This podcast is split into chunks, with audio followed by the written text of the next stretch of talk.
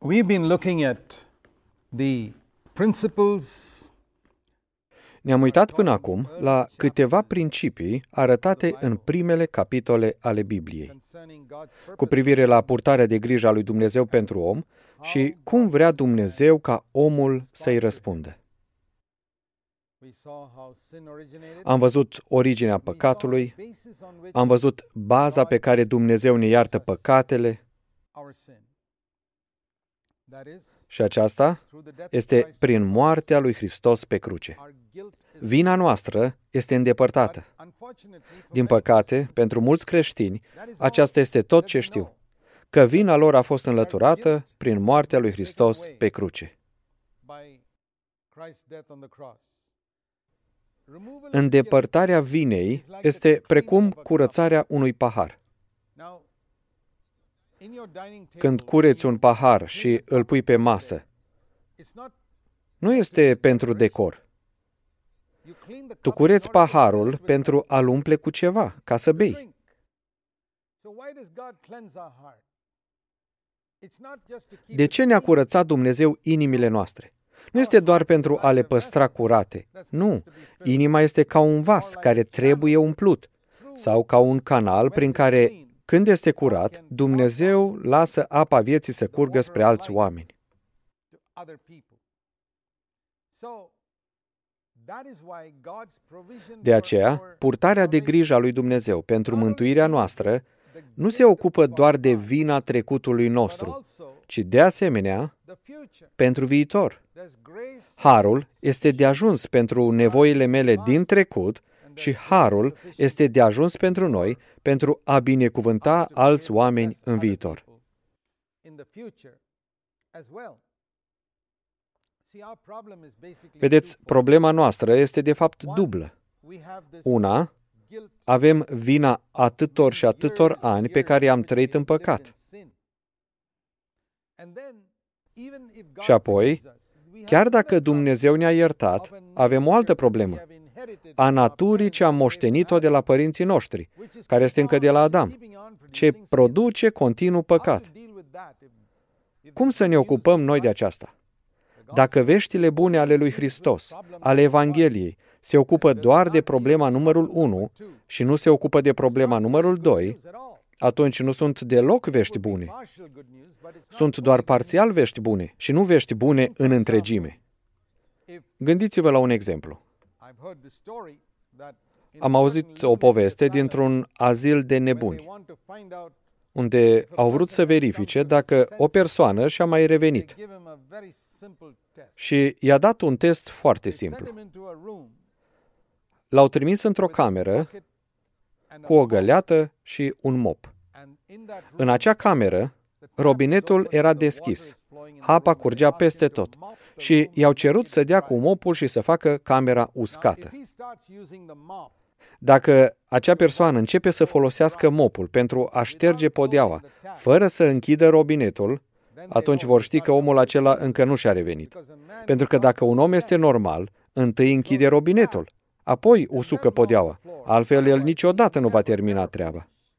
El tot va șterge podeaua, dar apa va tot curge din robinet. Și aceasta este experiența multor creștini. Păcătuiesc, apoi cer lui Hristos să-i curețe de acele păcate. Dar păcatul continuă să curgă și apoi păcătuiesc și mai mult. Robinetul scoate continuu păcat și ei muncesc continuu cu mopul, mărturisindu-se, cerând Domnului să ierte, să-i curețe, apoi mai mult păcat. Cer Domnului să-i curețe, să ierte, apoi mai mult păcat. Și asta fără încetare. Acestea nu sunt deloc vești bune. Sunt de fapt vești rele. Dar Domnul nu ne-a dat numai această parte a veștilor bune. A doua parte a veștilor bune este ceea ce diavolul ascunde de mințile multor creștini. Biblia spune că avem iertarea păcatelor prin bogățiile harului său. Acesta este primul lucru pe care harul lui Dumnezeu îl face pentru noi. În Efeseni, capitolul 1, citim în versetul 7, avem iertarea păcatelor după bogățiile harului lui Dumnezeu. dar este ceva mai mult ce harul lui Dumnezeu face pentru noi. În Romani, capitolul 6, versetul 14, spune, Acum că ați venit sub har, păcatul care a stăpânit în viața voastră până acum nu va mai stăpâni de acum înainte. Deci, a doua problema mea este de asemenea rezolvată de harul lui Dumnezeu. În Vechiul Testament, când oamenii nu aveau har, nu puteau experimenta aceasta, până când Isus a venit. Citim aceasta în Ioan, capitolul 1, versetul 17. Moise v-a adus legea, dar harul a venit prin Isus Hristos. Harul este puterea supranaturală a lui Dumnezeu ce tratează vina noastră din trecut și ne face să biruim această natură păcătoasă cu care toți ne-am născut. Deci aceasta este dubla rezolvare a lui Dumnezeu pentru problema noastră dublă. Ce se așteaptă El de la noi? Să primim. V-am spus că atunci când cineva ne dăruiește un dar, precum un cec de mare valoare, cum am spus în ultimul studiu, dacă tatăl tău ți-a dat un cec să-ți plătești amenda și tu nu-l primești, nu vei fi liber. Tu trebuie să-l primești. Dumnezeu ne-a dat ceva și noi trebuie să primim. El ne-a dat iertare și noi spunem, mulțumesc, Doamne, și o luăm. El ne dă putere, iertare și putere. Acestea sunt două daruri pe care ni le dă Dumnezeu nouă. În ziua cinzecimii, când Petru predica Evanghelia, el predica despre Hristos, l-a înălțat pe Hristos și mulți oameni erau străpunși în inimă. Citim în fapte 2 cu 37, oamenii erau străpunși în inimă și au spus lui Petru și celorlalți, fraților, ce să facem? Și Petru le-a spus, pocăiți-vă și botezați-vă în numele lui Isus Hristos. Și veți primi două daruri, iertarea de păcate și darul Duhului Sfânt. Unul este iertare, iar celălalt este putere. Noi avem nevoie de ambele dacă vrei să trăiești viața de credință în felul cum vrea Dumnezeu să o trăiești. Nu doar iertare, nu doar putere. Nu poți primi putere înainte de iertare. Iertare și putere. Așadar, să ne gândim la aceasta pentru o clipă. Când vin la Hristos, îmi recunosc tot păcatul.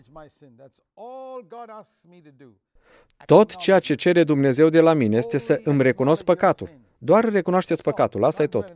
Tu nu poți face nimic mai mult. Hristos a plătit deja prețul pentru el. Dar când îmi recunosc păcatul, Dumnezeu nu doar mă curăță. Este un lucru minunat ce îl face Dumnezeu cu trecutul nostru. Este un cuvânt în Noul Testament numit justificare sau considerat neprihănit. Mulți creștini nu au înțeles ce înseamnă aceasta. Când Biblia spune în Romani, capitolul 3, că Dumnezeu ne consideră neprihăniți sau ne justifică, în Romani, capitolul 3 și versetul 24, citim așa. Și îndreptățirea, justificarea, este un dar prin harul său. Deci harul lui Dumnezeu ne iartă. Vedem asta în Efeseni 1. Și suntem îndreptățiți, considerați neprihăniți prin harul lui. Justificarea sau a fi considerați neprihăniți este mai mult decât iertarea. Iertarea înseamnă, sunt un criminal, am făcut multe lucruri rele și Dumnezeu în mila Lui cea mare se uită la mine și spune, ai făcut toate aceste lucruri rele, dar te iert. Și aceasta este minunat. Sunt extrem de bucuros că sunt iertat, deși trebuie să-mi plec capul cu rușine pentru că sunt un criminal iertat. Dar a fi considerat neprihănit este chiar mai mult decât atât. Când Dumnezeu mă iartă, se uită la mine și zice, am șters tot trecutul tău. Evrei 8 cu 12. Nu îmi voi aminti deloc păcatele tale. Toate au dispărut. Și de acum înainte mă voi uita la tine ca și cum nu ai comis niciodată în viața ta vreun păcat. Gândiți-vă la aceasta. Gândiți-vă la atotputernicul Dumnezeu, Dumnezeul curat și sfânt, în a cărui prezență îngerii tremură și li frică. Iar El se uită la mine ca și cum în toată viața mea n-aș fi comis niciodată vreun păcat. Aceasta este extraordinar de încântător. Că pot să stau în fața Dumnezeului Sfânt ca și cum nu aș fi păcătuit niciodată în viața mea. Îți poți imagina aceasta? Dacă n-ai fi păcătuit niciodată în viața ta, cum te-ai fi simțit? N-ai avea un curaj imens să stai în fața lui Dumnezeu? N-ai avea un curaj enorm să-l confrunți pe Satan și să spui, Satan, tu nu te poți atinge de mine. Eu n-am păcătuit niciodată în viața mea. Nu este niciun păcat, nicio pată în mine. Ne-ar da un curaj imens aceasta. Dar ne simțim așa de inferiori și nesiguri și slabi datorită amintirii păcatelor din trecut. Toți ne simțim nesiguri și slabi și vinovați datorită amintirii multor lucruri pe care le-am făcut în trecut greșite. Și aceasta ne fură din îndrăzneala noastră. Chiar când încercăm să vestim Evanghelia altora, până știm adevărul că suntem considerați neprihăniți fără plată prin harul său. Roman 3 cu 24, care înseamnă Dumnezeu se uită la mine ca și cum nu aș fi păcătuit niciodată în viața mea. Roman 5 cu 9 spune, pentru că sunt considerat neprihănit prin sângele lui Isus Hristos. Sângele lui Isus care a curs pe cruce este o ispășire completă a păcatelor mele înaintea lui Dumnezeu.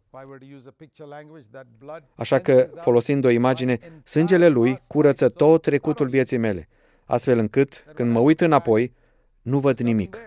Este o viață curată. Justificarea sau a fi considerat neprihănit înseamnă că Dumnezeu spune, acest om nu este un criminal, este un om drept sau neprihănit. Iertarea înseamnă, omul acesta este un criminal, dar l-am iertat. Acum, care variantă o preferi? Să fii cunoscut ca un criminal, dar ai fost iertat, sau să fii cunoscut ca un om drept, care nu este nici de cum un criminal? Toți am preferat varianta a doua. Dar exact aceasta înseamnă a fi considerat neprihănit. Să repet, iertarea înseamnă că Dumnezeu se uită la mine și spune, ești un criminal, dar ești iertat complet. Justificarea, a fi considerat neprihănit, înseamnă Dumnezeu mă declară drept și spune, această persoană nu este un criminal, ci este un om drept. Wow! Ce diferență ar fi în atitudinea mea? Că atotputernicul Dumnezeu acum nu mă mai numește un criminal iertat, ci mă numește un om neprihănit și spune, această persoană niciodată în viața lui n-a păcătuit. Aceasta este puterea extraordinară a sângelui lui Isus Hristos, curățindu-mi tot trecutul.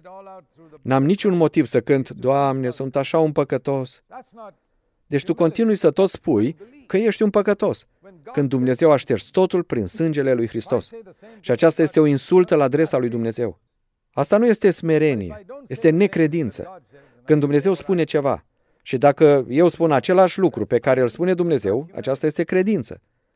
Dar dacă nu spun același lucru pe care îl spune Dumnezeu, ci spun ceea ce mă face să mă simt vinovat, aceasta este necredință, nu smerenie.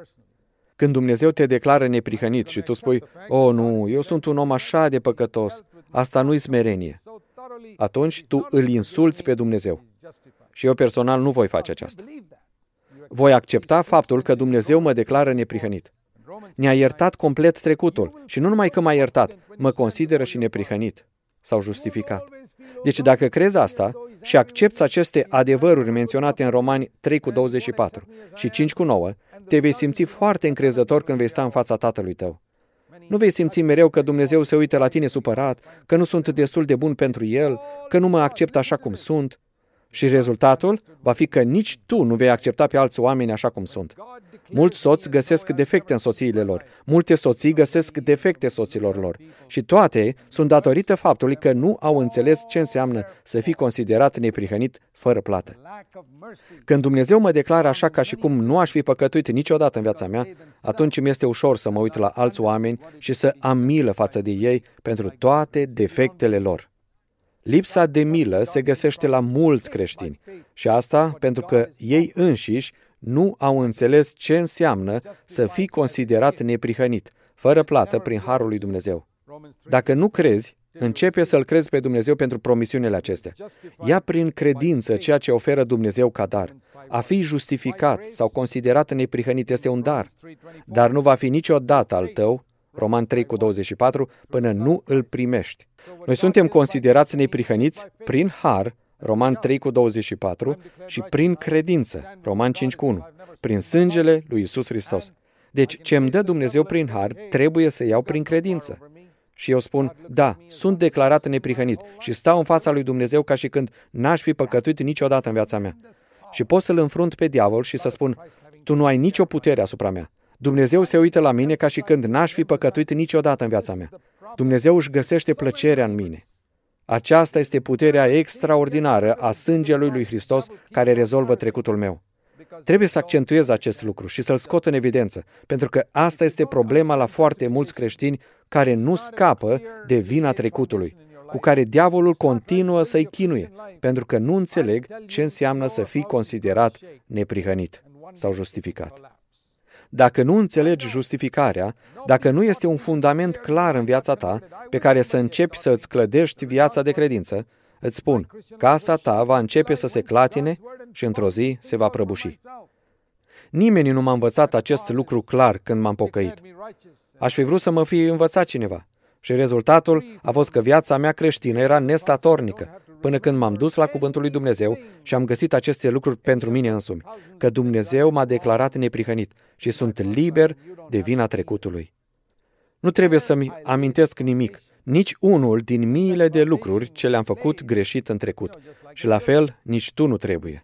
Acolo am pus eu o fundație. Când a fost pusă fundația, știți, ca la o clădire, începem să construim după ce am pus fundația. Nu zidim până nu terminăm fundația. Și dacă nu ți-ai pus fundația clară cu privire la a fi justificat și încerci cumva să zidești viața de credință, atunci acesta va fi motivul pentru care te vei prăbuși. Acesta este motivul care duce la cădere. Deci, odată ce fundația este pusă, putem merge la următorul pas.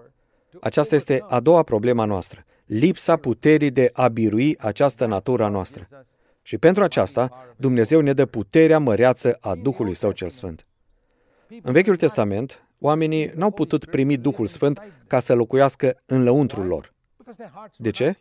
pentru că inimile lor nu erau curate. Duhul Sfânt nu poate veni niciodată să trăiască într-o inimă necurată. Putea să vină peste oameni și să-i echipeze pentru a face anumite slujbe, precum Samson, căruia i s-a dat putere să poată omorâ sute de filisteni de unul singur, putea să dea oamenilor putere să predice, putere să vindece boli, toate la exterior. Mulți oameni din Vechiul Testament, prorocii și alții, aveau putere, dar Duhul Sfânt nu locuia în lăuntru ca să facă persoana aceea curată.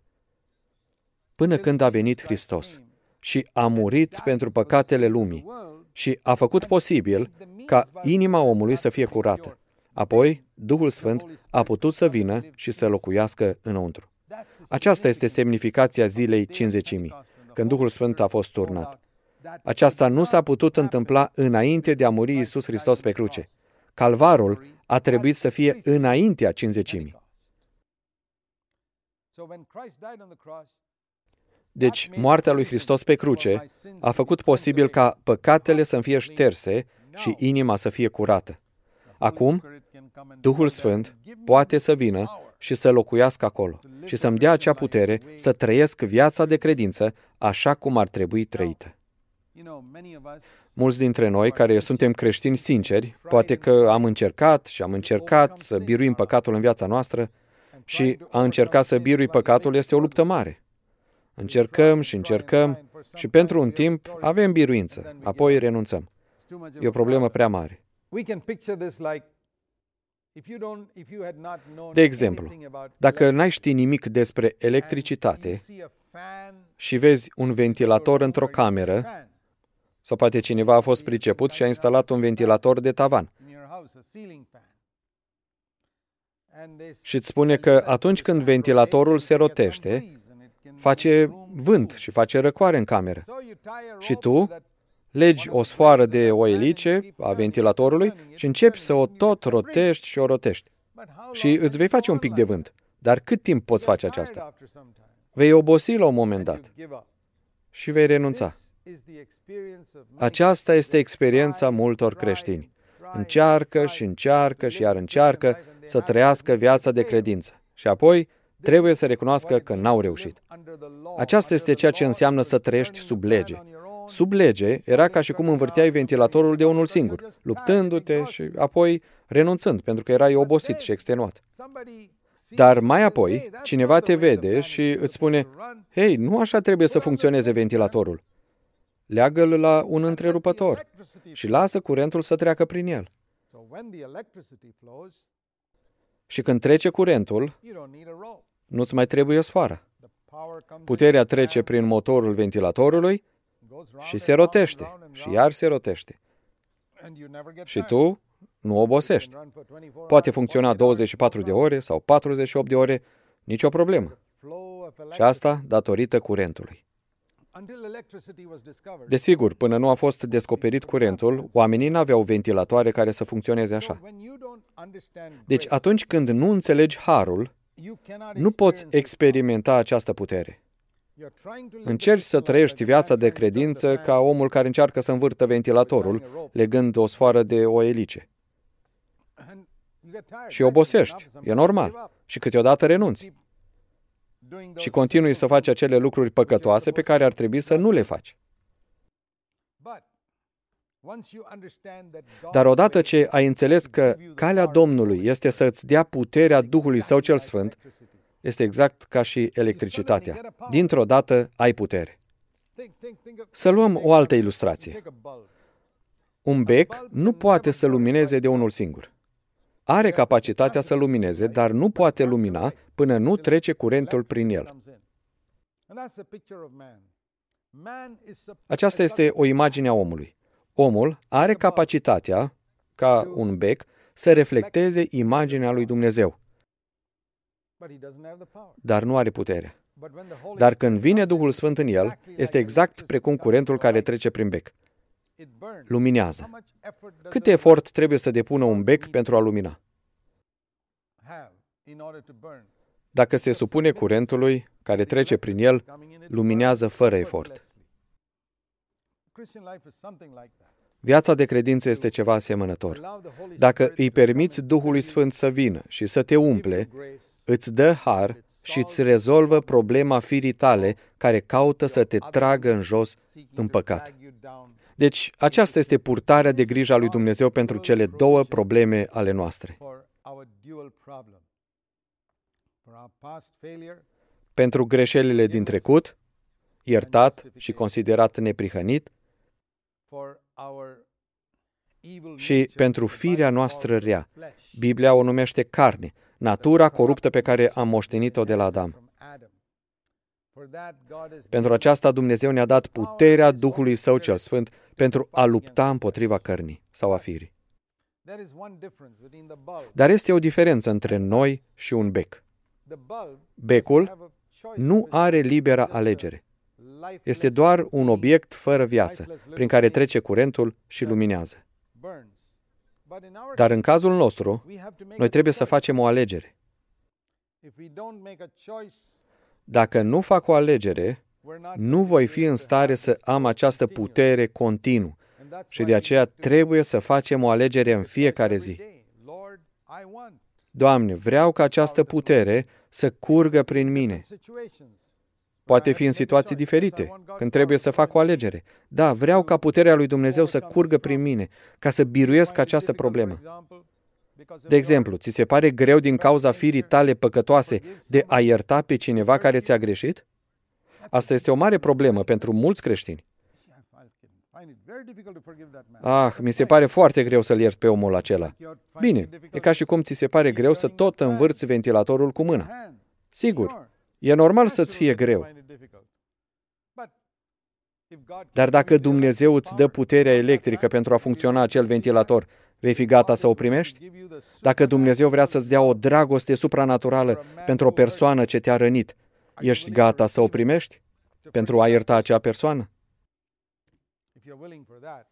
Dacă dorești aceasta, vei primi. Totul depinde de dorința ta. Vrei să fii iertat de trecutul tău? Dumnezeu dorește să te ierte. Vrei putere ca să biruiești firea aceasta păcătoasă care o ai de la Adam? Dumnezeu e dispus să ți-o dea. Tu doar trebuie să dorești să o primești. Tot ce trebuie să faci este să spui, Doamne, iartă-mi păcatele și te rog, umple-mă cu Duhul Tău cel Sfânt. Vreau să trăiesc o viață care să-ți placă ție. Așa rezolvă Dumnezeu cele două probleme ale omului. Dumnezeu să te binecuvinteze. God bless you.